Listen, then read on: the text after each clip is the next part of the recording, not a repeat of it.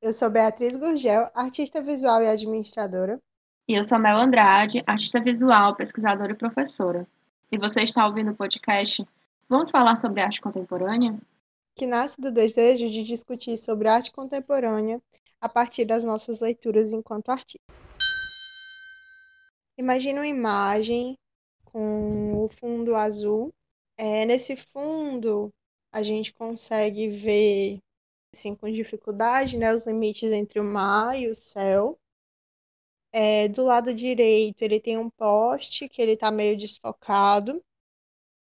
E aí, na parte da frente da imagem, na parte inferior, ele tem como se fosse uma, uma rua, eu acho, dando a entender que está descendo, assim, que tem uma descida. É, é, é, isso é em cima da fotografia, né? Do lado esquerdo, a gente tem um, uma copa de umas árvores em verde. E no primeiro plano, em cima dessa parte dessa rua, que é uma parte mais escura da imagem, é, a gente lê o texto. Depois que viramos a ampulheta, advira o voo rasante a desregular ponteiros. É, no meio do mar, assim, bem quase no centro da imagem, a gente tem um navio que está ali naufragado tem um tempo tal, que já está se deteriorando. Essa imagem é da artista convidada que vai participar do nosso episódio de hoje, a Fernandinha Meirelli, que a Melzinha vai apresentar melhor quem é agora. Fernanda Meirelles é escritora, artista visual e educadora. Graduada em letras, especialista em arte e educação e mestre em comunicação, na linha de mídia e práticas sociais, Produz zines e eventos de publicações alternativas desde 1996. Facilitou inúmeras oficinas de zine e tem a cidade de Fortaleza como um dos temas recorrentes em sua obra, investigando as relações corpo-casa-cidade e trabalhando a linguagem manuscrita em diversos suportes. Cria e circula com a Loja Sem Paredes, ateliê e loja itinerante em Fortaleza e mundo afora.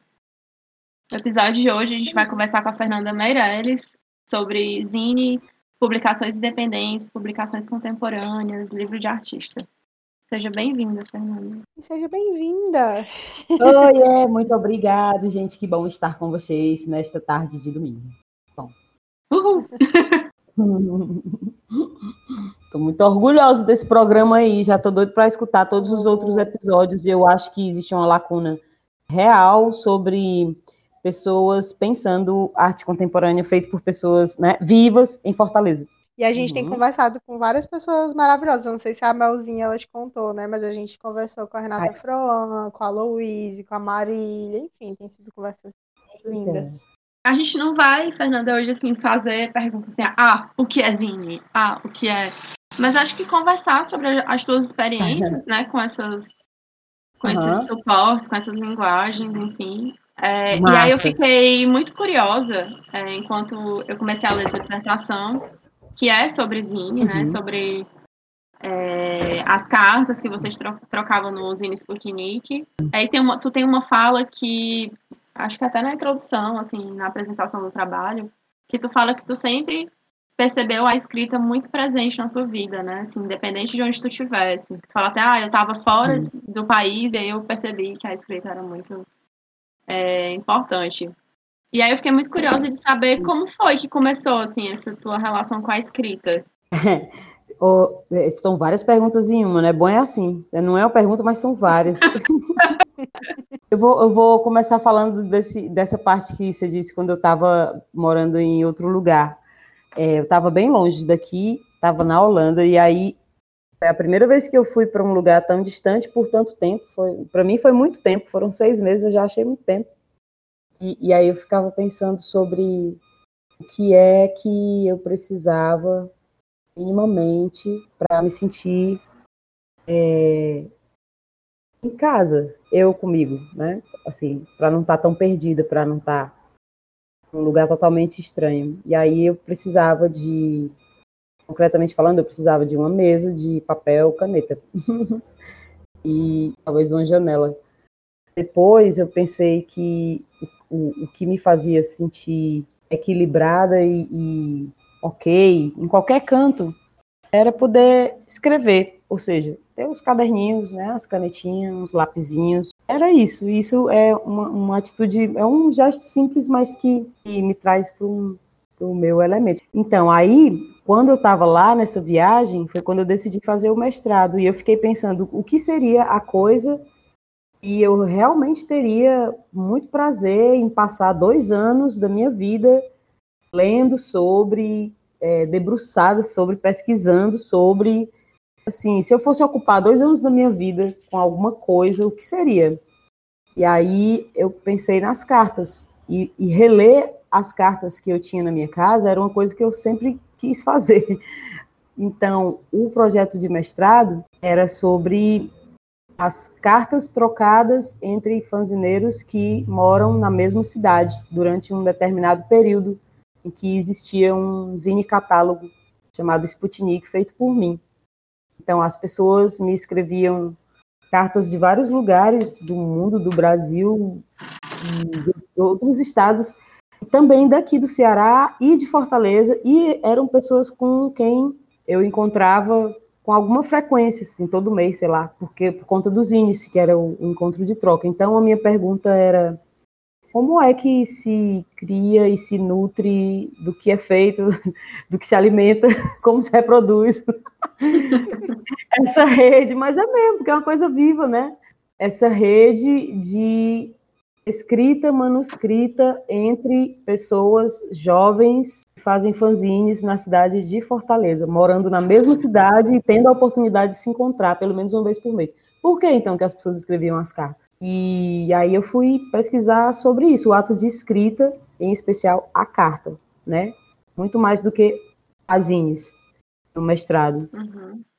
Mas, mas não. E aí eu descobri que é o meu barato mesmo. Escrever é, é, é, um, é algo que, tanto dentro dos espaços de aprendizagem, como dentro dos espaços de arte, me, é algo que me fascina muito, mas não só. Existe a escrita que está fora da academia, seja a alfabetização ou a pesquisa, e existe uma escrita que está fora da literatura. É, depois eu fui descobrir isso, que existe a, a galera da antropologia da escrita. Aí eu, gente, olha que coisa incrível. Mas isso já estava do meio para o final do mestrado e ficou como uma, sei lá, um to be continued, um doutorado aí que ainda não aconteceu, não. E eu nem sei se vai acontecer. Às vezes eu acho que sim, às vezes eu acho que não, às vezes eu acho que faz todo sentido, às vezes eu acho que não precisa. Mas é, é sem fim o meu interesse por esse tema. Aí tu falou também do, do ah, da dissertação em si, né? A, aquela dissertação, ela está disponível online e eu acho, eu fico tão feliz quando as pessoas encontram, porque fala, fala eu fico feliz que só fala de tanta coisa, né? E nunca dá tempo de contar ou de conversar e tal. E quando eu estava lá no mestrado em comunicação social, a, eu, eu, tive o prazer de encontrar a Daisy Mer Gotchevski, que estava Chegando, tinha chegado há poucos anos aqui na UFC, lá na UFC, e ainda não existia mestrado em artes, né? Logo que foi criado o mestrado em artes, ela foi para lá orientar pessoas lá. Mas eu fui a primeira orientanda dela no curso de comunicação, por onde ela passou. Olha Ai, que, que bonito! É, e, e foi muito bonito esse encontro. E desde o início, quando eu estava planejando o, o projeto para apresentar para a banca de seleção, eu consegui conversar com ela e ela sacou tudo, assim, nossa, isso pode ser uma pesquisa realmente incrível, e topou estar tá comigo, e é, é, é legal perceber que a gente tem formas de trabalhar de, de alguma forma distintas, de alguma forma se aproxima, assim, e é, a gente aprendeu uma com a outra muito. O resultado é também físico, né? Porque a monografia, a dissertação que eu entreguei, ela ia dentro de uma caixa do correio e ela era dividida em quatro cadernos. E entre esses cadernos tinha umas xerox de fanzines e de matérias de jornal enrolado assim como se fosse um, um palimpsesto assim. E, e tinha também tinha outras coisas. Ela era 3D, sabe? Aí eu não tive é, saco para fazer muitas cópias dela, não. Foi só as da banca. E essa cópia que a Daisy tem circula de vez em quando. Ela guarda com muito carinho e leva para mostrar nas salas de aula. Eu adoro saber disso. e outra coisa legal é que o Alexandre. É, e o Alexandre Barbalho, ele foi um, uma espécie de co-orientador. A gente também se conhecia antes do mestrado e ele ele fazia fanzine quando ele era muito jovem e, e ele sacou tudo, né? Essa coisa da escrita e tal, é uma coisa que aproximava a gente. Então ele estava lá na como co-orientador durante todo o processo, foi muito legal. E a, a outra pessoa da banca era a Carla Demoli, que é uma professora do Rio Grande do Sul, que trabalha no. Como chama, gente? É no interior de Natal, na Alferza. E ela, eu acho que sim, é. E ela me te, trouxe umas contribuições assim muito fabulosas falando da antropologia da escrita, sabe? Eu lembro que no Dia da Defesa, além de ter tido bolo para todo mundo, é, eles leram, ao invés de só falar como seria né, o resultado de tal das coisas, da avaliação, da apresentação, eles leram umas, duas cartinhas para mim. Eles escreveram as cartinhas e levaram para ler lá. Ai, que lindo! Foi. foi bem emocionante, viu? Muito chorou. E outra coisa, foi no dia 1 de abril, ó. A Daisy May marcou essa data no, no ano anterior. Ela disse: olha, eu vou ter umas viagens, você precisa de um período para fazer isso, aquilo, outro. Você já quer marcar? Depois eu disse, quero, vamos lá. Ela, então, pode ser do dia 1 de abril até julho, algum período. Nossa. 1 de abril, pode botar aí, pronto. Nossa! e ela, você tem certeza? Eu disse, tenho, tenho, eu data amo. Ótima. O dia 1 de abril é, é uma data muito importante para mim. Então, eu não vou deixar escapar disso. As cartas não mentem, entendeu? Olha só, vou defender As essa cartas não mentem. Dia 1 de abril. No dia da invenção. Exato. É tudo ficção e, Nossa. e, é tudo, de alguma forma, é uma versão da história, né, que a gente faz. Todo mundo faz a sua versão da história. Nossa. É, quem era? Eu, acho que é o Cacaso, é que fala é, é tudo invenção e memória, não. Invenção e memória é um, um livro da Liz de Fagundes Teles, é o Pera, deixa eu lembrar, ele diz Projeto e Memória, né? Que é até o codinome lá do Carlos Augusto na internet, Carlos Augusto Viana. É, é memória e projeto. Então, a gente pensa, planeja e inventa também. A gente inventa e, e lembra, é tudo misturado. São versões da história, né? Sim, total. É muito engraçado tu ter dito isso, porque a gente teve uma conversa que foi com a Renatinha, Renata Froan, que foi só sobre sobre mentir, sobre fantasiar, confabular e criar história, o que, que não é história. E a conversa uhum. com a Marília também, né? Porque a Marília, enfim, a gente foi conversando até sobre o que, que a gente deseja guardar, o, que, que é permitido ser guardado. A, gente, a conversa era sobre efêmero mas no, no final das contas, né, a gente vai estar sempre falando sobre essa construção de história, desde o, do que sistematicamente permitem que a gente guarde e que né, existem memórias que são deliberadamente apagadas e o que a gente está ali criando e, e, e, guardando, né? Muito massa, deixa eu ver. Inclusive, é, antes, uhum. antes da gente da gente começar, antes de tu chegar, Fernanda, a gente estava conversando, uhum. eu e Bia, e a gente falando o quanto é bom é, te ouvir falar, o quanto é bom interagir contigo, é. né? E conviver oh, que felicidade, muito. Eu fico feliz. e Mas muito é, porque a... muito porque a gente tem essa sensação é, de que quando a gente está contigo, a gente está vivendo um mundo novo, a gente está vivendo um mundo inventado, sabe? E isso é, é um afago, é, isso é muito bom, uhum. isso é muito gostoso. Eita, vou dizer isso aí pra minha mãe, não vai ficar feliz saber. Mas é. é verdade, é verdade. Não, eu ia dizer que, digo mesmo, né? Afinal de contas, estamos construindo uma versão possível da história que a gente está vivendo, né? É. Fernandinha, e uma pergunta. Eu estava olhando a tua dissertação agora também, e aí fiquei pensando como é que surgiu o, o desejo de falar sobre o Zine em si, assim, né? Como que foi que surgiu essa relação? Então, é, desde 96, eu comecei a publicar minhas zines. Em 2000, eu comecei a dar as oficinas.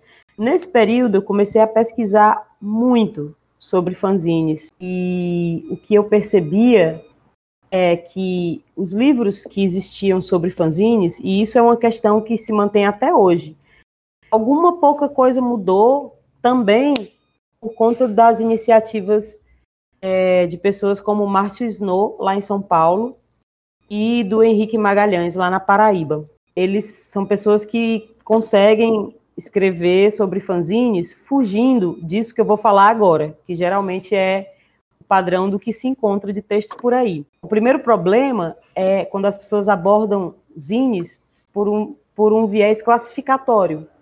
Tipo, ele é isso e não é aquilo, ele é isso, não é aquilo, e principalmente é, um peso grande sobre gêneros de fanzines, né? Assim, são fanzines de quadrinho, fanzines de literatura, fanzines de rock. E isso junto com o viés histórico. O primeiro fanzine foi não sei onde, não sei onde, feito por não sei quem. Dizem que aqui no Brasil foi nos anos 60, nos, nos Estados Unidos foi nos anos 30. Enfim, eu não aguento mais esse papo. Eu acho que Desde que se inventou uma máquina onde se possa fotocopiar, onde se possa multiplicar um pedaço de papel, existia fanzine, porque existia material que era oficial a ser multiplicado e sempre, sempre, certeza isso aí, existiram as pessoas que olhavam para a máquina e diziam, cara, eu vou pegar essa máquina e vou fotocopiar aquele negócio que eu pensei, eu vou botar aqui, Aí, não, não pode, não, a gente vai quando ninguém estiver olhando. E aí começa. É, é. Então, assim, desde que se criou uma ferramenta para fazer uma coisa, essa ferramenta serviu para outra. as primeiras máquinas de, prensa, de da imprensa fizeram o quê? A Bíblia. E aí, Gutenberg e tal. Depois, o que foi que apareceu? Que corria pela, pelo paralelo, entre muitas aspas, pelas margens. Tem um, uns panfletinhos que o pessoal fala desde a Revolução Russa, que eram panfletos apócrifos clamando pela revolução. Ninguém sabia quem fazia e eles circulavam de mão em mão por aí. E aí eram os samizdat, tem uma palavrinha para isso aí em russo. E, claro, né, muita onda doida de pornografia, ofensa, é, é, enfim, tudo que não podia correr no veículo oficial, né? Assim, no, uhum. tido como então, a outro, o outro viés da galera que pesquisa fanzine ou quer falar sobre fanzine, ou, e aí se detém muito, é sobre. Peraí, o primeiro é esse negócio de muito classificatório e histórico. Ah, e o outro é, olha como eles são é, fantásticos, no sentido, olha quantas possibilidades estéticas infinitas existem. E aí as, as pessoas se debruçam sobre as características físicas de um fanzine que são absolutamente infinitas e me parece depois de um tempo assim um saco porque é como se você pegasse um gato, você joga um balde d'água, não sobra um gato molhado. É, o que é que existe uhum. de conteúdo daquilo e outra? O processo como aquele fanzine foi feito, para mim é mil vezes mais interessante do que ele aparenta. Quando a gente pega para ler ou olhar, sabe?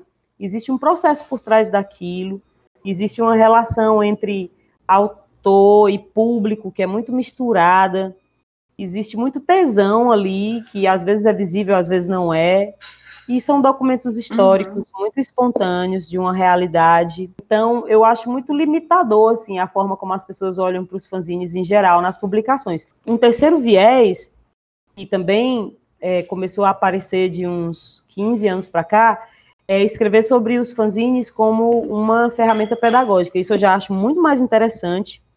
Uhum. E aí, quando eu estava na especialização em arte e educação, foi quando eu também escrevi sobre isso, né? Como o universo de fanzineiras que, que não tem preparo é, no sentido de ter estudo com didáticas e metodologias em sala de aula, podiam, como conhecimento criativo de fanzines pode se aliar ao conhecimento de professores e professoras que estão em sala de aula, mas não têm a experiência de criar fanzines.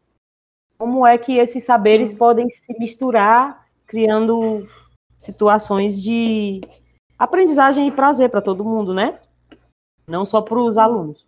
E aí tem essas publicações aí sobre fanzines. Agora aqui e acolá aparecem umas publicações, que aí são as que eu acho mais interessantes, e fala sobre isso, sobre a rede, sobre o, o simbólico dessa construção toda, sabe?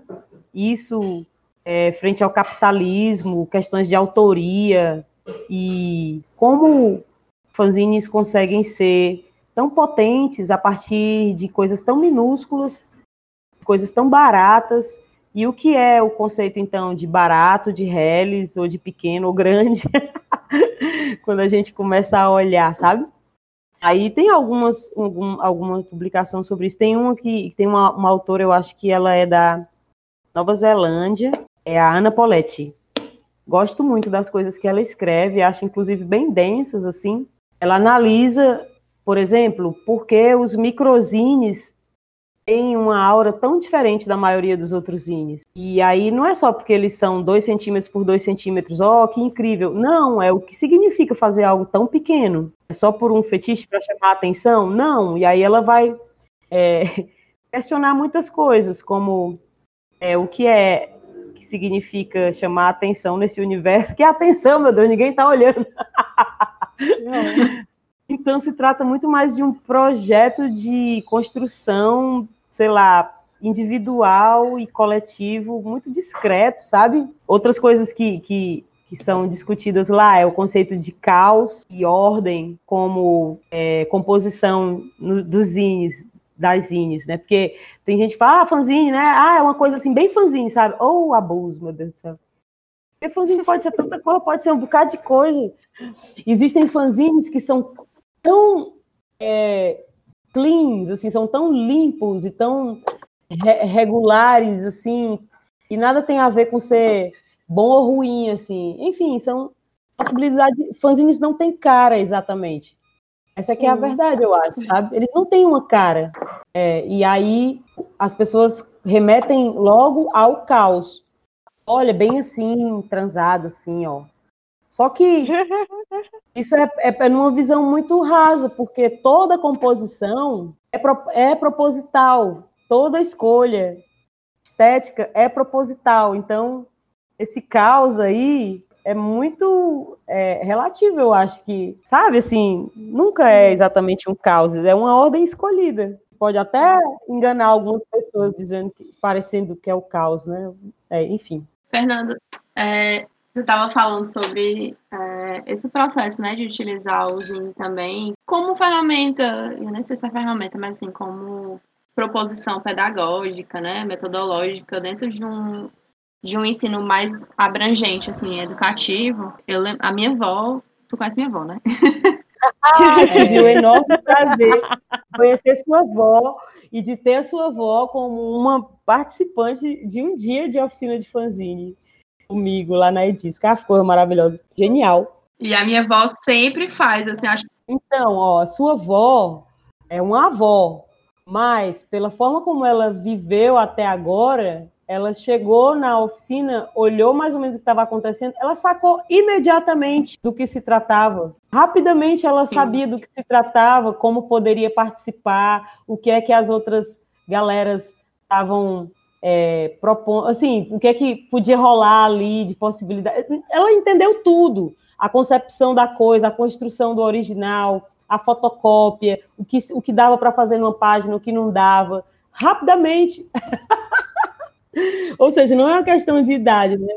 É um lifestyle mesmo. E ela, desde que eu conheço, assim, desde que eu me entendo por gente, é, ela vem fazendo isso e eu acho que, eu não sei, né? Acho que durante muito tempo ela nem entendia com essa nomenclatura, né? Assim, é, ela Sim. sempre fez esse rolê assim de, de é, ela faz pequenos desenhos e aí colocar recortes com, com frases, enfim sempre com um, uhum. uma mensagem política, com uma mensagem educativa. É, ela tem uma preocupação muito grande com isso, ela faz várias cópias, sai distribuindo. Eu lembro, acho que na, na última eleição da, da Dilma, ela fez uma grande campanha só com Zine, foi muito, muito legal. Meu Deus do céu, olha isso. Tá vendo? É um, é um instinto tão, tão natural quando a gente fala que os seres humanos, eles são seres comunicativos, eles precisam conversar, eles precisam dizer o que eles estão pensando, eles precisam procurar um, um, alguém para escutá-los, para. Né? A gente precisa, eu estou me, me, excluindo, mas não. Todo mundo precisa ser ouvido, precisa falar, precisa. E aí, zines são, são canais tão simples por onde isso pode acontecer. Olha isso, sua avó nem, talvez nem soubesse que tivesse esse nome, mas já estava fazendo. É, e e para mim é muito engraçado, porque assim, acho que tu e ela são as minhas principais referências. Quando eu penso em Zine, eu penso na avó e penso em ti, né? Ai, E- coisa linda. Coisa fofa. E Uhum. eu lembro, a primeira vez que eu te conheci, Hum, faz, faz muito tempo, eu acho que deve fazer Muito tempo. mais de 10 anos, com certeza. Uhum. E a gente, eu, a, gente- tu tava, a gente tava numa calorada da UFC. E tu Eita. tava. E tu tava, na época que tinha calorada. e tu tava é, distribuindo um zine. Que eu, eu, eu, eu vou até procurar, tava até falando com a Bia, cara, eu acho que eu vou procurar que talvez eu ainda tenha. Que era um zine que tu tinha. Era, tinham fotos e diálogos que tu ia, tipo, no mercantil com, a, com a Ana K. E era isso. Muito bom. E era isso, eu fiquei apaixonada. Fiquei, gente, que coisa incrível. Uhum. Tipo, eu não conheço essas pessoas, mas eu tô fascinada com essa visita no supermercado e esse diálogo. E, e eu não sabia quem tu era. E eu, vale que essa menina já está e saia. Gente, aquela zine se chama é, Meu Coração é Novo e eu nem li o jornal. Por quê? Foi um dia que a gente passou o dia junto resolvendo coisa no centro e depois foi no Shopping Benfica terminar de resolver coisa. E aí, para você ver como as zines são registros históricos de uma época muito preciosos, porque são espontâneos, né? Ana K foi a pessoa, a Ana Karine foi a pessoa que me apresentou muita coisa na internet. Também é, os bate-papos, né, pelo MSN e tal, conversava muito com a Ana K. E a gente adorava fazer esse rolê do centro. A gente adora fazer esse rolê do centro. A gente faz tempo que a gente não faz, mas sim. Lá nos rolês do centro tinha a história de ir na Lan House. Sempre rolava o pit stop da Lan House, porque eu não tinha computador em casa nessa época. É, o que eu tinha, e tinha comprado há pouco tempo, era uma Cybershot. Gente, muita felicidade, eu e minha Cybershot. E aí, essa zine foi um- uma, uma brincadeira, um desafio, assim, Ei, vamos, vamos fazer uma zine hoje ainda? Ainda hoje, tipo, a gente faz esse rolê, agora a gente só entra num, numa lan house e baixa as fotinhas, bota em preto e branco e só escreve alguns diálogos. Aí a gente já imprime o tamanho da página e pronto, xerox. Maravilhosa. E assim foi, pois é, aquilo foi em 2007, ó. Algumas zines minhas dessa época são assim, tem as fotinhas do percurso ao longo do dia e os diálogos com as pessoas no meio do caminho. Ô, comédia. É, imagina, seria, poderia ser uma série de equivalente a uma série de stories do Instagram. Hoje, Nossa, sim, total. Total. Os stories analógicos. Exatamente, exatamente. E aí, quando eu leio algumas, alguns livros e textos sobre zines que são um pouco mais profundos e que olham isso em perspectiva, passado, presente e futuro, eu tenho esses insights também, sabe? É isso, a gente está o tempo todo usando as ferramentas que a gente tem e o discurso vai mudando lentamente de acordo com isso, né? Karl Marx já sabia, da estrutura para a superestrutura. A estrutura são as ferramentas. A superestrutura são as ideias, os valores, os conceitos, as vontades. Quando a gente mexe na estrutura, afeta a superestrutura. O contrário não acontece. Por isso que a gente tem que fazer a reforma agrária. Aquele momento assim.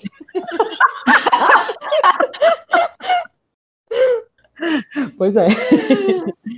Sei não. Isso, viva o MST, gente. Eu lembrei de uma frase tua que nunca saiu da minha cabeça, que eu tinha até anotado aqui, que é a Mel, que foi uma vez que eu assisti uma, uma oficina tua. Eu já fui para quantas oficinas? Umas três, quatro. E aí... Sempre uma aventura, né? Não, Bia? Tudo diferente. É, ó. sempre, é tudo Não diferente, eu amo todas. E aí teve uma delas que você pegou, começou falando que o Zine era um objeto mutante. Trazendo Uhum. essa coisa, né, da, da, da não de- dessa definição, essa dificuldade, essa definição. Eu acho que tu estava trazendo justo essas críticas do, Uhum. do que você estava compartilhando com a gente. Aí essa frase, ela nunca saiu da minha cabeça. E aí eu já cheguei a dar oficinas de zines depois e eu sempre parafraseio. Não, segunda-feira de. Zines são objetos mutantes. Isso, assim como nós. Veja só, que nem nós. A gente está sempre mudando, né? Então, Total. É, também acho, concordo. E, e é curioso perceber ao longo desse tempo, com as oficinas, como é tentador para a maioria das pessoas o primeiro impulso de olhar para essa experiência de fazer fanzines com o intuito classificatório. O que é? Uhum. Isso é ou não é? Sabe? E, e assim, claro. é melhor ir fazendo, depois você vê. Porque são tantas possibilidades, né? Quando, quando os blogs explodiram, no começo dos anos 2000, houve uma época em que a galera falava muito sobre zine, zine eletrônico e tal. E eu ficava acompanhando aquilo e pensando, mas é, algumas pessoas têm uma opinião sobre isso, outras têm outras, mas a minha é que fanzine é papel. Fanzine é de papel. Uhum. E ele tem que ser multiplicado. Senão ele é uma expressão da sua criatividade. Se ele for não for multiplicado e, e, e ganhar o mundo, ele não é um fanzine ainda. Ele é o original de um zine que não foi multiplicado, não foi publicado, né? Ou então ele é um livro de artista, ou então ele é um cartão muito bonito que você fez para alguém, ou então ele é outra coisa. Zine é publicação impressa, para mim. E aí, durante um período, muita gente achava que era possível ter um zine eletrônico, mas é borrada a fronteira entre isso e um site de cultura mais transado, ou, ou a própria discussão uhum. se blog era zine. Claro que não, veja só, os blogs eles têm uma estrutura fixa ali. O zine você começa realmente do zero, você só tem um papel. As pessoas no blog escolhiam template, vocês lembram? Sim. Uhum. Pois é, e aí eu penso que é, isso tanto faz sentido que o tempo passou nós estamos há 20 anos depois dessa discussão e os zines continuam por aí. Os zines, as zines continuam por aí. Agora, com alguma um grau de artesania mais sofisticado, aqui e acolá, com o perigo de ser fetichizado pela galera do design e das artes visuais também. E é isso que eu digo, né? Que joga um, um balde, não dá um gato molhado. A gente vê zines que são vendidos em feiras, que são caros, mas Nossa. cadê o conteúdo daquilo, assim? Não, é um papel bom, é uma dobra estranha. E aí, qual é? E outra, a relação entre as pessoas e a publicação é outra. É uma, é uma, é uma relação de grana e fama. Validação, reconhecimento Sim. e dinheiro. E carreira, Sim. sabe? Isso sempre, essa relação, essa, essa, essa tensão nesses termos, sempre existiu no mundo dos fanzines, mas não é necessário que seja o centro das coisas, né? Aí minha vida inteira trabalhando com oficinas era fazendo as pessoas entender que criar zines é uma relação muito mais profunda com a obra, com quem vai ler, consigo mesmo, do que só colocar um papel, um, um, aquele, aquela pilha de zine numa mesa e o preço embaixo, entende? É muito mais Isso. esse processo mesmo de comunicação do que ser um produto, né? Exato, é, é, é, é, bem menos um produto, é muito mais um processo. Tanto que é tão, tão comum a troca, né, Fernandinha? Não só a venda, Exato. mas a troca, a distribuição. É de fato outra cadeia de. É. Ou a feitura colaborativa, né? Assim, se não é a difusão a custo baixo, é com frequência algo feito não só por uma pessoa, né? Então, é, é uma experiência muito rica. As pessoas que fazem zine acabam desenvolvendo habilidades que elas nem imaginavam que iam ter que desenvolver. E sem perceber, né? Fernanda, queria voltar um pouquinho que eu tinha te perguntado, e aí eu pensei que eu acho que eu vou reformular a pergunta que eu tinha feito. O que foi a primeira coisa que tu escreveu na tua vida? Tu lembra? Porra, acho. Seu nome, não foi, não? hum, eu escrevo diários desde acho que uns 10 anos. E ao mesmo tempo eu comecei a escrever cartas também. Eu lembro que eu fiz uma amizade com um cara que morava no Rio, ele era um pouco mais velho. Não, ele era bem mais velho. Se eu tinha 10, ele devia ter uns 20 anos. A gente se conheceu numas férias aí no interior e ele disse: Olha, escreve uma cartinha para mim quando eu estiver no Rio. E aí eu escrevi mesmo. E eu descobri um grande prazer naquilo. E ele respondeu: Olha que coisa mais fabulosa ainda. Hum. Foi. Amizade mesmo. E aí depois eu fazia os diários e fazia a agenda do colégio, que é outro objeto estranho, né? Que a gente fazia, aquela grande coisa de tomar o sorvete, pregar a palheta do sorvete, né? É um trabalho. Nunca foi. Agenda na escola assim, não. Ave Maria, teve uma época que as agendas da escola, não do colégio, mas todo mundo tinha uma agenda na época. Era uma mistura de diário com coisas que você achava importante. Ah, para mim são os meus sketches, mas a agenda então, é. E aí fragmentos da vida real, as pessoas recortavam, colavam ali e tinha essa onda. Ai, ganhei um Ice Kiss. Pronto, preguei o papel do Ice Kiss lá. Ah, e aí essas agendas mal fechavam. Elas eram uns objetos assim que mal fechavam, pareciam os cadernos do Jocilone. Aí... Nossa, a gente botou o nome dele aqui como referência hoje, para tu ter a conexão aí. É. Maravilhoso, Jocilone Júnior, sou fã. Pois é, e aí então... quando eu estava fazendo o mestrado, eu descobri uma coisa, e se aproximava disso. Lá na Grécia Antiga, os gregos, o Michel Foucault descobriu isso, que os gregos tinham essa paradinha chamada hipomnemata, que era o quê? É um nome complicado, né? Hipomnemata, é em é H-Y-P-O-M-M-E-T-A-N-A. Era o quê? Parecia essas agendas do colégio que a gente fazia, misturado com os stories do Instagram. Que é o quê? Era um objeto, ou seja, um livro. Mistura essa agenda, que era um diário, com um livro de artista e os stories do Instagram. Num objeto em que muitas pessoas podiam incluir pequenos textos, receitas de comida, receitas para curar algumas doenças, poemas, desenhos, coisas que músicas que fossem importante, que fossem importantes ali para aquela comunidade. Tudo isso ficava nesse objeto que podia circular de mão em mão e tinha uma utilidade de orientar, divertir as pessoas. Tinha um caráter também de almanaque que a gente teve aqui há 100 anos os almanacs, né? Há 50 anos, 70 anos. E aí as frutas da estação, todo esse tipo de coisa que pudesse ser útil ou agradável olhar de novo. E quando eu vi esse conceito no livro do Michel Foucault, que é O que é um autor, eu disse: caramba, os fanzines se relacionam a isso. Imagine poder juntar isso num, numa publicação, multiplicar de forma barata e espalhar por aí, né? Uhum. E aí hoje eu, eu, eu fico olhando a galera é, fazer os stories no Instagram e eu penso, é isso, cada story é uma página, a diferença é que agora a coisa se mexe, pisca, tem filtro, é, é, você desenha em cima, escreve, escolhe a fonte, se quiser. Então, cada vez mais a gente tem infinitas possibilidades em aparelhos tão, como diz, é é, quando a coisa sintetiza a coisa, né? É isso. Num retângulo de, sei lá, 7 centímetros por 13 ou menos. Cara, cara, a gente tem rádio, TV, é, toca disco, toca fitas, fita cassete, vinil, filme, é, câmeras fotográficas, Gravador. lápis, caneta, gravador, relógio, todos esses objetos, que são objetos que eu costumo desenhar na loja sem paredes, porque são signos que evocam outras ideias, cabem num retângulo de um celular. É muito doido isso. Esteticamente se tornou muito pobre.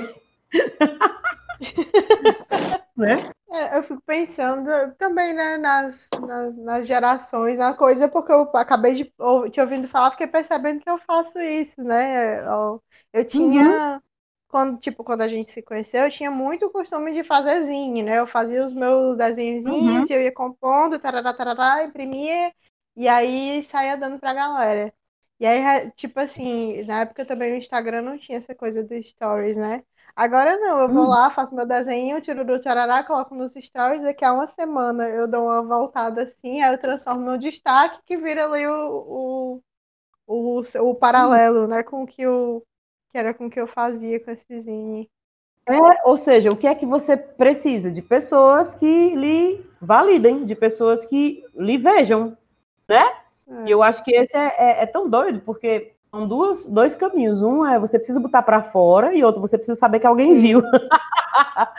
Essa é a diferença Sim. entre expressão e comunicação, eu acho. Porque botar para fora, é, botar para fora, se expressar. Você pode passar uhum. a vida se expressando dentro de casa, dançando no meio da sala, desenhando, pintando suas próprias paredes, cantando, Você está se expressando. Mas para se comunicar, você precisa de duas pessoas. É um caminho que vai e volta. Nem toda arte está é, dedicada ou buscando uma comunicação de fato fluida. Nem toda arte tá, nem todo artista está interessado numa comunicação um pouco mais aberta. Eu digo, decodificada para mais gente, sabe? Que seja mais, mais ampla. Qualquer pessoa possa, sei lá, se sentir convidado a decodificar aquilo como quiser. Nem todo mundo quer criar esse tipo de arte, né? Eu acho que esse é o meu barato. Eu quero criar algum tipo de arte que sirva para que as pessoas se comuniquem entre si e, cons e consigo mesmas. Por isso que são desenhos tão simples, frases tão curtas e signos tão comuns. Uma caneta, uma vela, uma árvore, uma bicicleta. Entendeu? Total. E aí, eu te ouvindo falar, lembrei de uma outra frase tua, que foi no mesmo curso, no mesmo dia. Eu lembro que eu anotei as duas no meu caderno, nesse meu caderno que é quase uma hipomnemata. Uhum. Total, eu tenho certeza que é. Ele uhum. é. E aí eu lembro que era que você dizia alguma coisa assim, era sobre como quando depois que o Zine estava impresso, de certa forma, era uhum. como se você se vê ali naquele material impresso fosse uma validação da sua existência, né? Você ali estando em contato com o outro e, e etc. É, um, é uma marca sua, você deixou uma marca. É isso e mesmo. Aí eu, e aí eu fiquei pensando nessa coisa, né? De que, tipo, é, é uma coisa que eu converso muito com os meus amigos, né? Que a gente conversa muito sobre o afeto e sobre como de fato a gente só existe quando está em contato com o outro, né? Então, de fato, é uhum. como se, se fosse uma validação da nossa existência, né? Porque sou eu me pondo em contato com o outro, é. seja um outro que produziu junto comigo ali aquele zine, e eu tô vendo aquelas páginas em que misturam pedaços meus, pedaços dele seja estando no sentido de que eu estou colocando um pedaço ali de mim, compartilhando com o outro e tal. Que alguém viu e chegou para te falar alguma coisa, ou alguém viu e chegou para te perguntar alguma coisa, para criar uma uhum. conversa, uma relação, né? Eu acho, eu acho que as palavras, todas as palavras carregam é, cargas, né? Eu acho que, que assim, tem, um, tem outro quadro meu que diz assim, é, existe uma guerra dentro de cada palavra e um bunker entre nós. Então, é, quando eu falo validação, quase nunca essa palavra é usada de forma positiva, porque uhum. ela geralmente é trazida em uma conversa como sendo algo que pessoas inseguras têm. É, entende assim? Ah, eu não sei se eu me garanto, mas se fulano de tal, meu Deus, fulano de tal está me seguindo, vou dar um print nisso aqui, mostrar para todo mundo que fulano de tal está seguindo a minha página. E, e, e, aí é buscando a validação da validação, né? Olha isso aqui, galera, sim. fulano está...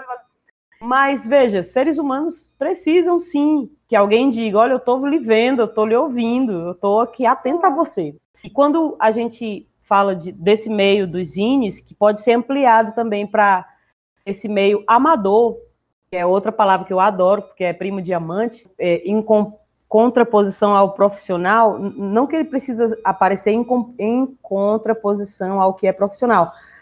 É, amadores e profissionais, como formas de criar, convivem dentro da mesma pessoa o tempo inteiro. Você faz coisas profissionalmente e também de forma amadora. Coisas diferentes e às vezes até a mesma coisa, dependendo da hora. Então, eu acho que as pessoas que são amadoras, ou seja, que estão começando ou que não se autorizam a de fato serem se colocarem como artistas no mundo são as que mais precisam dessa validação. E isso pode ser um caminho meio cruel às vezes, sabe? E quando a gente fala sobre fanzines nas oficinas, quando eu falo, eu tento propor que e se todo mundo de fato perder o medo do ridículo e olhar se olhar como pessoas que estão se expressando, ou seja, estão vulneráveis e estão tentando uhum. se divertir também e criar vínculo, né? Tipo, é, são, somos pessoas como, é, sei lá, todo mundo, né? Não tem nenhum ser divino aqui. E, e, então vamos fazer uma coisa legal junto. E todo mundo tem uma história para contar, todo mundo tem uma coisa para expressar, né?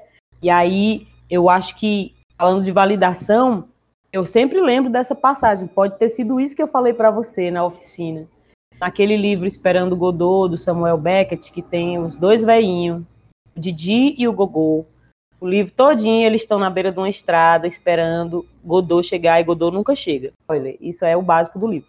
E aí o que é que acontece? Muita coisa acontece enquanto eles estão lá. Tal hora um olha para o outro assim, é, chega, vamos embora. Aí o outro, é, vamos embora, vamos embora. Aí se levanta, peraí, aí não pode ir embora. Por quê? Porque a gente está esperando o Godot. Ah, é mesmo, estamos esperando, vamos ficar aqui. Aí se sente de novo.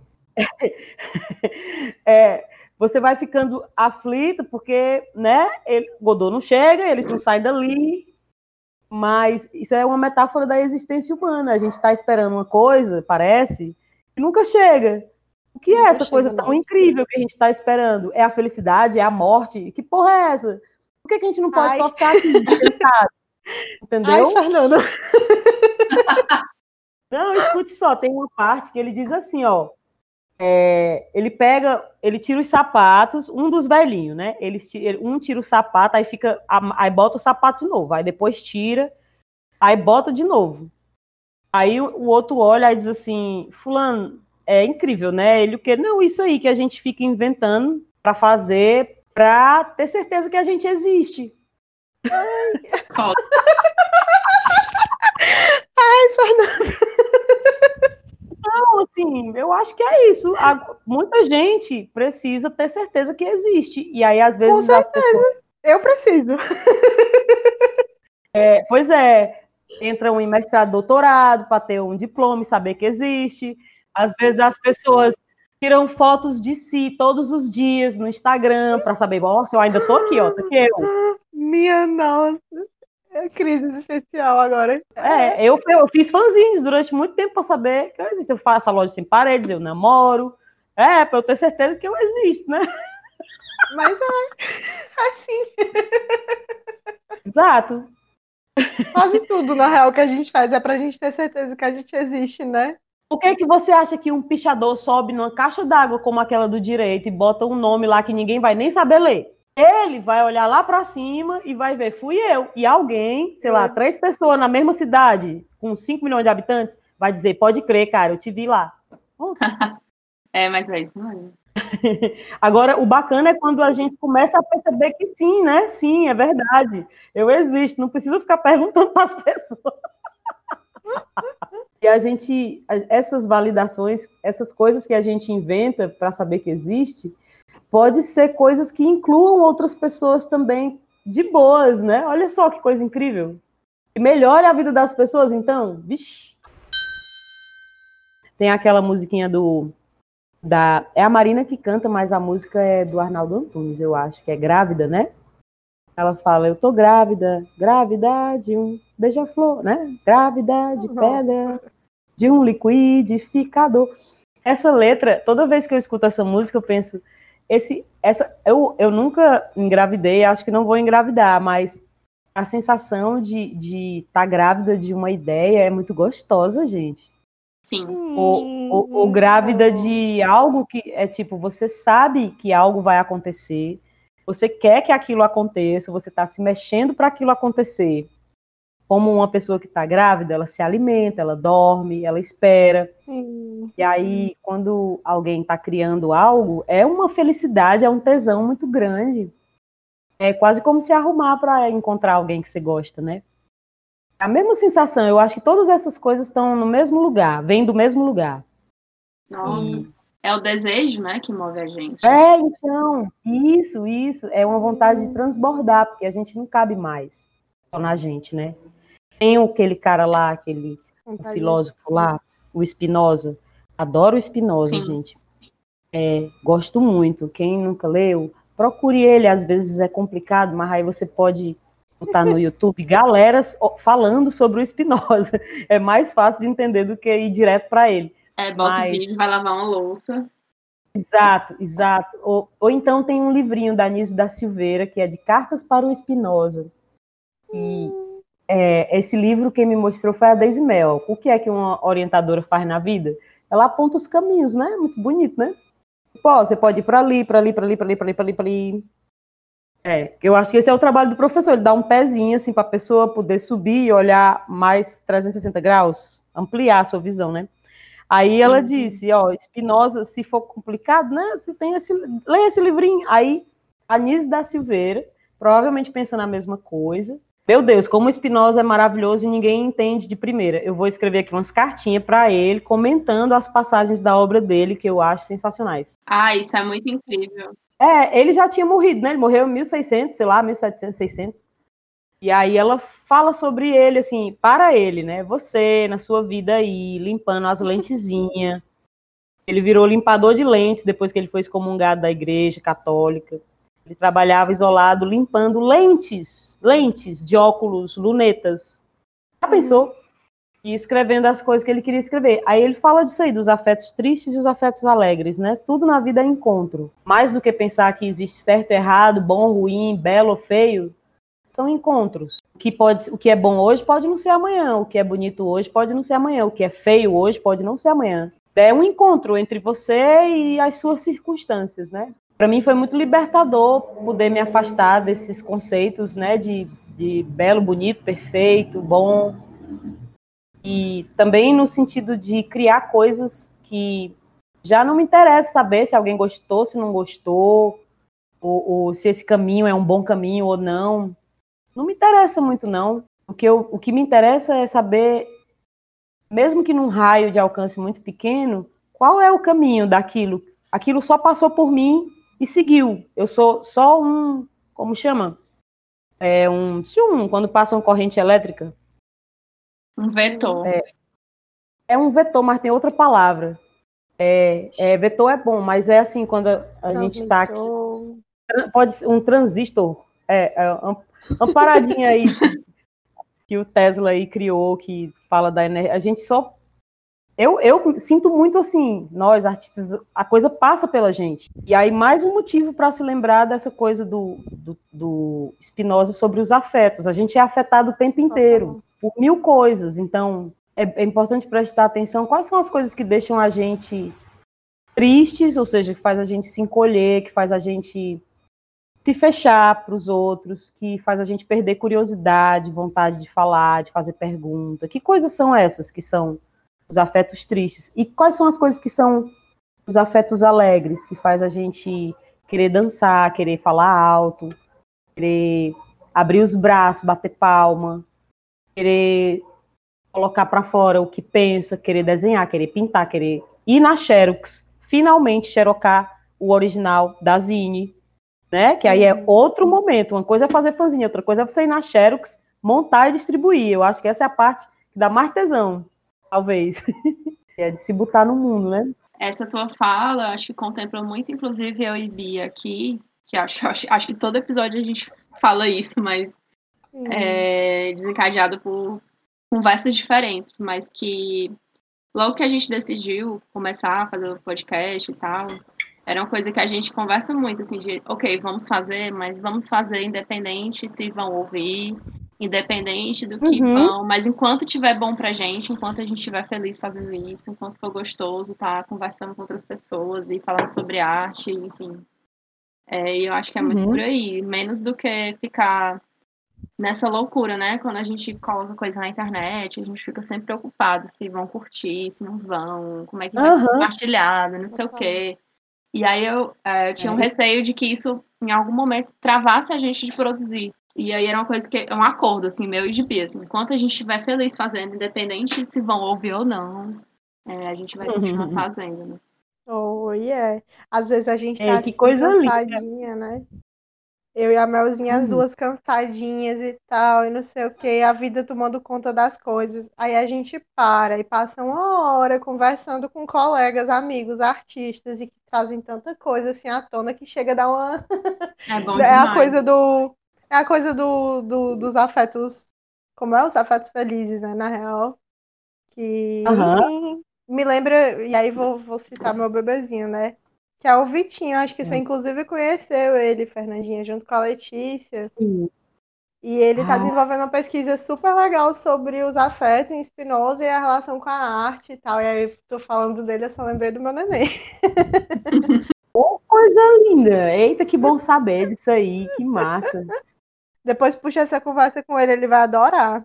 Olha, quando a quarentena começou, em março, a pandemia chegou aqui em Fortaleza e rolou lockdown e tal. Foi, de novo, um, um, um momento em que ficou muito claro o que é que a gente precisa, para mim, assim, o que é que eu preciso para poder ficar bem, né? Foi ficando claro de novo.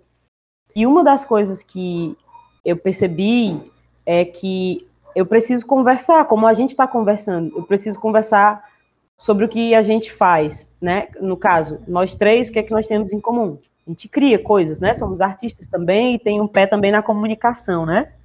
Então, trocar ideias, ouvir o que é que vocês estão fazendo, falar o que é que eu estou fazendo, sabe? Assim, olhar para uma coisa junto. Tudo isso é tão importante quanto beber água. É muito importante saber como é que, que onde é que foi parar essas coisas. Durante a pandemia, eu demorei um pouco até me sentir ok para voltar a criar de novo, né? Então rolou uma grande sessão de canecas e eu entreguei essas canecas pela cidade toda com a Ivana e depois eu ficava ouvindo as histórias, né? Onde é que essas canecas foram parar e o que é que elas diziam, o que é que elas dizem, né, para as pessoas. Essa caneca para mim tem a ver com isso. Importa. As histórias que chegavam eram coisas que me faziam pensar: ufa, que bom que eu consegui de novo criar e espalhar as coisas. Dá um gás, é, é uma retroalimentação, né? Assim, da, da, da, energia. Essa coisa da retroalimentação. Se você resolve se mexer um pouquinho, a energia que é criada no seu movimento me faz me mexer também. É tudo muito contagioso, não é só o coronavírus, não. é, e aí, todo mundo triste, abatido, com todos os motivos, claro, né? Mas quando eu penso politicamente, eu também penso que é isso o que esse governo quer, que a gente fique triste, abatido, encruado, porque dessa forma a gente fica imóvel e dócil, mesmo triste. A gente não dá trabalho para ninguém. A gente é só um bolo de carne triste andando pela cidade. E é isso que eles querem. Então, é. pela teimosia, né, vamos buscar aí nossas formas de autorregulação da, das energias, dos equilíbrios, para poder se mexer, para incomodar bem muito. É, isso é uma fala, uma fala da Marília Oliveira também, né? No episódio passado a gente conversou também um pouco sobre isso. Assim. A gente teve no mesmo, é, na mesma residência artística, eu e a Marília, foi ano passado, o antro, éramos acho que 13 ou 14 pessoas foram pessoas que são artistas jovens aqui de Fortaleza, é, eu, mas nem tanto, né? E aí, pessoas LGBTQIA, eu, eu entrei na cota T, a Marília entrou na cota L, e pessoas negras ou de periferia, né? Então, e aí foi uma residência puxada pelo Darwin Marinho, Dudu, Dora, Aline, Furtado. Ai, só gente linda. Era, tava a Monstra, Simone Barreto com a Rubi. Tava Pedro Augusto, Miranda, das Balls, e tava também é, Clebson, do cinema, né? E aí a gente conversava muito sobre isso, né? Como é que a gente se afeta e se entristece mas tenta não paralisar, ou seja, como é que a gente se cuida para não continuar paralisado, para voltar a fazer as coisas? Como é que a gente se cuida no meio de tanta esculhambação, até porque nós, primeiro, por sermos artistas, segundo, por sermos LGBTQIA+, terceiro, não eu, mas as, a mais galera que estava lá por ser negra e pobre, né? Estamos é, aí no, na, linha, no, na linha de frente das, das mazelas do alvo. Então, foi muito importante essa residência aí. Eu entrei em contato com um bocado de gente e pensamento atual agora trata disso. Como, por exemplo, a expressão é sobre isso. é um fenômeno da linguística, né? A galera fala, é sobre isso. Fernandinha? Acho que é sobre isso. É sobre isso. a gente pode finalizar a partir de agora. Podemos, sim. Podemos sim. Quer falar? Fernandinha quer fazer um encerramento? Aquela obra que vocês escolheram para abrir o programa com a descrição da Bia, foi ouvir essa descrição foi uma experiência muito nova para mim. Essa leitura não é uma descrição, é uma leitura da obra, né? Foi uma experiência muito muito nova, porque aquele texto que está sobre aquela foto não é um texto que circula com frequência entre as coisas que eu faço, né? É, eu quase nunca refaço aquele texto nas obras. E aí fazia tempo que eu não escutava ele. foi legal, foi muito massa. Foi, foi, o tempo é uma matéria, na verdade. Olha aí. geralmente a gente escolhe essa primeira imagem, né, pensando na temática do, do, do, do, da conversa, né, do episódio do podcast. Mas aí dessa vez foi totalmente no coração, que eu disse assim, Mel, é o seguinte, eu preciso ler essa aqui, viu? Porque uhum. eu preciso falar sobre isso aqui. Não tinha nada a ver com o tema de publicação, do Zine, etc. Mas eu tinha dito, não, Mel, eu preciso ler essa aqui, que o meu coração tá me mandando. aquele, aquele ângulo de Fortaleza é uma foto que foi tirada num domingo, ou seja, não tinha trânsito ali no centro, e é uma parte do centro, que é o final da Barão do Rio Branco, do lado esquerdo é a Santa Casa Misericórdia, do lado direito é o Passeio Público, e aí tem aquela Decidona e o Mara Roupa lá na frente, né? Aquela imagem, ela também já aconteceu em outros, com outros textos, mas com esse aí é, é bem raro, mas tá lá, né? Que legal, que bom. E as pessoas com frequência olham e dizem assim: caramba, sim, essa descida, sim, eu sei onde é, meu Deus, esse lugar me diz muito, eu quero muito é, passar por lá de novo, porque é muito bonito passar ali, né? Você sai do, do mar de prédios do centro, termina pelas árvores e vê o mar e o mar roupa. É, Fernandinha, a gente costuma terminar os episódios dando uma geralzona, assim, sobre todas as referências. Então, uhum. acho que eu gostaria de trazer como a primeira referência que a gente citou aqui a avó da Mel, que eu achei incrível que ela surgiu nessa conversa. Eu adorei. Para mim foi a melhor referência. Sim, muito maravilhosa. Dona Gislene, mando beijos, muitos beijos. Muito bom lhe encontrar sempre. Também colocamos aqui a, a sua dissertação, cartas ao, ao Zinho Sputnik, que a gente vai deixar ali linkadinho. Massa. A Melzinha, ela trouxe uma editora, que é a Aliás Editora, que é formada pela Ana Kalima, Isabel Costa, Jéssica Gabriele Lima. Todas companheiras de aventuras. Ela trouxe o texto Gênese, História e Importância das Publicações Independentes do Brasil e do Mundo, os fanzines e as revistas alternativas hum. de Gás e Andraus. A gente tinha colocado também o Jócio, o Jocilone, que é nosso amigo maravilhoso, e que, enfim, tem uns trabalhos com o livro, com encardenação, com os zines, que é um negócio lindo, que acho que todo mundo devia O objeto, livro, exato, exato. A gente trouxe esse texto do Foucault, o que é o autor, que tem essa fala sobre Massa. esse hiponomata, que tem tudo a ver com essas coisas que o Jossi faz. É, essa, essa fala do, do, dos hiponomatas é a última parte, é uma parte bem pequenininha chamada Escritas de Si. Aí tem um Instagram que o Jossi gosta muito de usar ele, e aí eu lembrei que tem tudo a ver também com esse hiponomata, que é Are You Book Enough? que é um Instagram que eles soltam proposições para você brincar com livro de artista e tal. E o Jossi adora experimentar com as com as proposições que eles trazem. E aí, quando a gente falou do Jossa, eu sempre lembro desse Instagram. A gente tinha colocado aqui a própria Simone Barreto, que ela faz um trabalho muito bonito com livros de artistas. Ela dá oficinas muito bonitas. Ave Maria, demais! Meu Deus, Simone Barreto, meu amor, lhe amo muito. A gente colocou os livros, tanto das cartas do Van Gogh para o Theo, quanto das, da Lígia e do Elliot Sica, porque você trouxe a temática das cartas, e aí, enfim, veio essa referência a gente. Invenção em Memória, da Lígia Fagundi Teles. Aí os pesquisadores que você uhum. citou, o Márcio Snow e o Henrique Magalhães, que tem essa escrita sobre Zine que talvez vá permear lugares que sejam mais interessantes, né? A Ana Paulé, da Nova Zelândia, que você também trouxe na conversa. Esperando Godot, de Samuel Breck. A música Grávida, do Arnaldo Antunes. Gente, que onda! A gente né? Foi muita volta. Foi, a gente deu muito. Aí, finalizando aqui no finalzinho, a gente trouxe a fala sobre o Spinoza. Vou citar o Vitinho, meu amigo, como um grande artista que pesquisa sobre afeto, que, enfim, que acho que todo mundo devia conhecer.